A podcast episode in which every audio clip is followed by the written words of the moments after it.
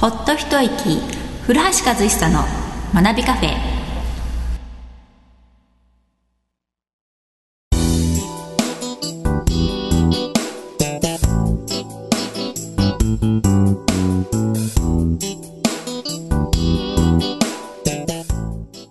こんにちは、ナナです。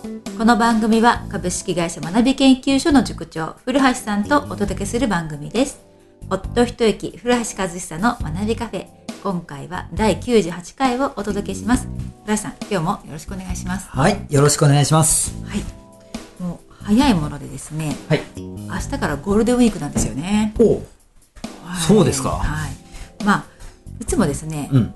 私としては、まあ、ゆっくりうん過ごす、でこう時々バーベキューやったりとかっていう感じで過ごすことが多いんですけども、うんこういったまとまったね休みがあるとワクワクしちゃいますよね。ワクワクしますよね。はい、まあそんな中で溜まっている本も読もうかなと思っておりますが、うん。えっ、と今日はですね古橋さんにちょっと最近読んだおすすめの本も聞きたいなということで、うんうん。おすすめの本があったら聞かせてもらいたいなと思うんですけどいかがでしょうか？はい。いろいろあるんですが、はい僕、まあ、リスナーにもお勧めしたいのは、やっぱりこれかな。えー、本田健さん。本田健さんはい。本田健さんの新作、はい。大富豪からの手紙。久しぶりのこう、はい、小説タッチの、小説なんですね。はい、本本でしてですね。えええこれが非常にはい気づきを与えてくれえてよかった。た。よかったと。はい。簡単に紹介するとですね、はい。あの大富豪の祖父おじいさんうんうんうんの家庭に生まれた。孫の話なんですが、そうなんですか。うんはい、でその大富豪のおじいちゃんがですね、はまあ、亡くなったんですが、うんお金持ちだったんですがそのお金をはいその家には残さず、はい。えー慈善活動に全て、まあえー寄付をしたと。渡してしまったへで、えー大富豪の祖父が残したのはお金ではなくて、ーはい。9つの手紙だったって話なんですよ。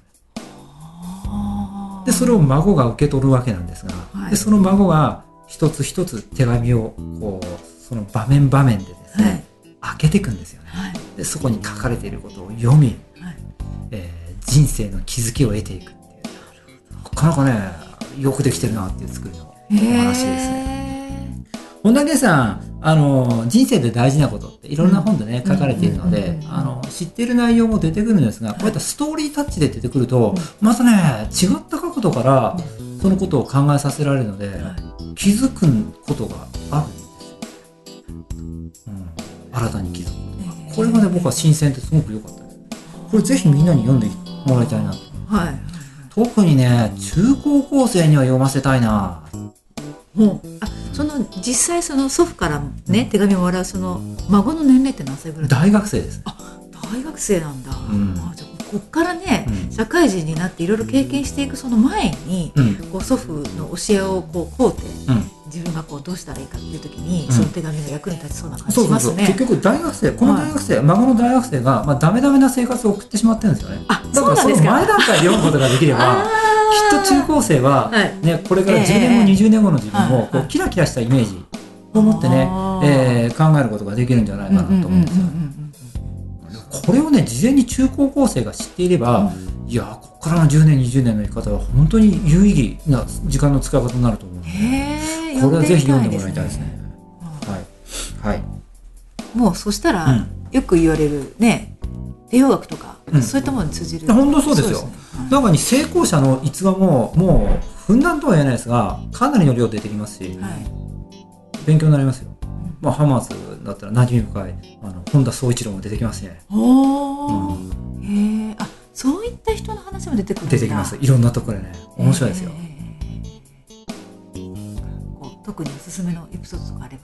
でもあれでしょうね、奈々さん、ゴールデンウィークは読まなくてならないっぱいあるんでしょ？読みます。読みますよ。でこの本も読もうと思います。ぜひ、はい。おすすめしていただいたんで。そうですね。でもこの本思うんですが、は中高校生に読んでもらいたいなって思うゆえに、うん。あの最近あのニュースでも話題になってますが、うん。道徳が来年から始まるじゃないですか。はい。中学校の道徳が。はい。ね、評価の対象になるっていうそうですね。で道徳教科書の検定が進んでるんうんうんうん。昨今ではありますけれども、はい。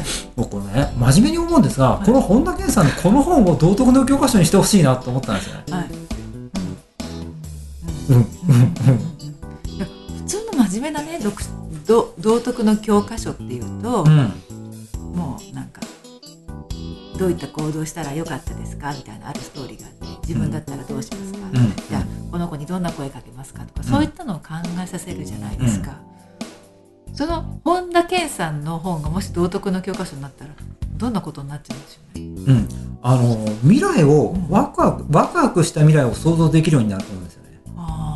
で、えっ、とあの検定中の道徳の教科書ね、ねいじめ対策が、そうですね。ね中止になってるっていうのは、まあそれはすごく大切なことなんですけれども、それより、まあ、そそうだな。割合で言ったらそのいじめ対策に云々を4ぐらいにして未来に対してこうワクワク想像できるような道徳っていうのを6ぐらいにしてくれたら、あー。46ぐらいでこっちのワクワク度が多いっていうような配分にしてくれれば、きっと素敵なものになるんじゃないかなと。例えばそのいじめとかっていうのは、うんこう今目の前に起きてるもの問題解決っていうところにすごく役立つとは思うんですけど、ん。こう自分の未来をどういうふうに描いていくかっていうのって、うん。大人もなかなかこう伝えづらいものだったりするから、そういったものをうん。本を読んで、うん。こう自分で考えることができたら、うん。ね、なんかこう自分の人生っていうものをどうやって自分で切り開いていこうかっていうところに、うん。すごくヒントになるんじゃないかな本当になると思いますよ。思いますよね、うん。でそういったものを教えてくれる場がなかなかないような、うん。うん。ですよね。はい、あとやっぱり日本っていうものをこう外から見るっていう目がどうしても今必要なんじゃないかなと思うね時代的に。日ね。本国内だけで見てるとどうしても考え方狭いし、うん世界標準から見たらうん。かなりずれてることも、あれっていうのがあるんじゃないかなと思うんですよね。でもうこれだけねあの世界と距離が縮まり、えー2020年には東京オリンピックも開かれるわけだって、ね、海外の人がわーってやってくるって言われてるわけなので、海外から見た日本っていう感覚で道徳も学んでいかなくちゃならないと思うんですよね。でさっきの本田健さんは、まあ、舞台が、まあ、海外にも映ったりするので海外から見と見た日本のあの慣習っていうんですかね、はい。えーそういったもののあれ通じるものが通じない。で違和感の話も出てきたりするし、はうん、日本国内だけの目じゃないんですよね。もっとこう俯瞰して世界から見た日本、あうん、自分のものの考え方が世界とどんだけずれてるのかっていうのにも気づかせてくれる場面も出てきたりするのではいすごく中高校生にはね道徳として僕は適してるなと思う読みます。ここだこれだけ聞いてなんかもうすごい読みたいなってね思いますね。うん、そういったものを持って未来に対してワクワクワクワク感を持ってもらいたいなと思うんですよね中高校生に対してね。今の子って持ってるんですかね。どうですかね。あんまり何にも考えずに生きてるっていうね、こう別にやりたいこともないとかね見つからないとかね。うんただこう普通に高校生活を淡々と送っているようなこの話を聞くのでうん「えいいの？それで？やりたいことないの?」とかって「いや別にない」えー？っていうねそういう子が読んだらどうですかね？きっときっかけになるんじゃないですかね。なんかこう自発的に何かやってみようとかね、うん。うん、ちょっとこの分野に興味あるからもうちょっとうん。僕さあのねあの高校から声かけてもらって講話する時あるじゃないですか。あはいはい。ね、うんあの時に高校生に開けてほしい5つの扉っていうタイトルでいつも話するんですが、はい。高校生からこう考えた時にはね、はい。で、まあ、まあ読書読書の扉とか、うんうんうん。こう運の扉とか、うんまあ、大事な話していくんですよ。はい。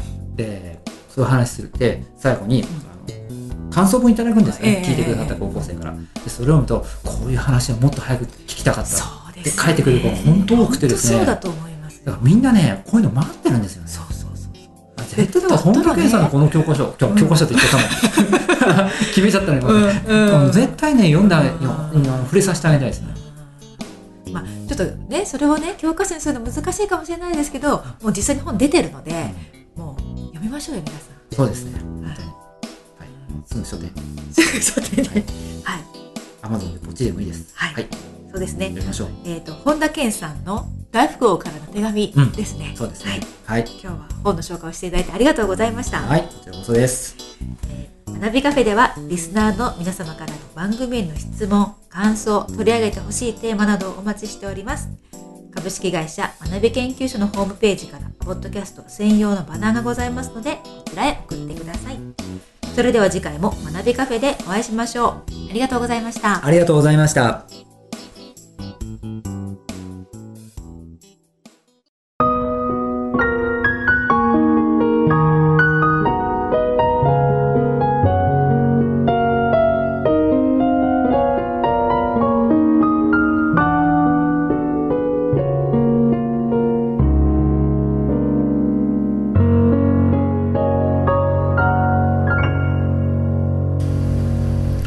ほっと一息、古橋和久の学びカフェ。